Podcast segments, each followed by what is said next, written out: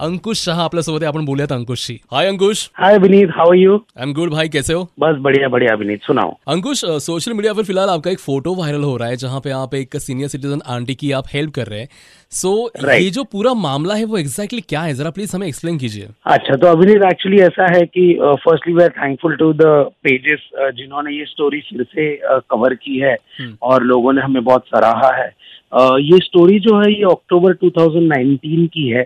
जब ये already viral हुई थी तब बेसिकली हमारे घर पे एक कुक आते थे जिनके हस्बैंड को पैरालिसिस था। हम्म, और उनको फाइनेंशियली हेल्प करने के लिए मैंने और मेरी वाइफ ने मिलकर कांदिवली स्टेशन के बाहर एक फ़ूड स्टॉल सेटअप किया था। जिसको लोगों ने बहुत प्यार दिया। सोशल मीडिया पर बहुत सारे print TV media houses radio houses से भी हमें इस हम्म। बात के लिए अप्रिसिएट किया था।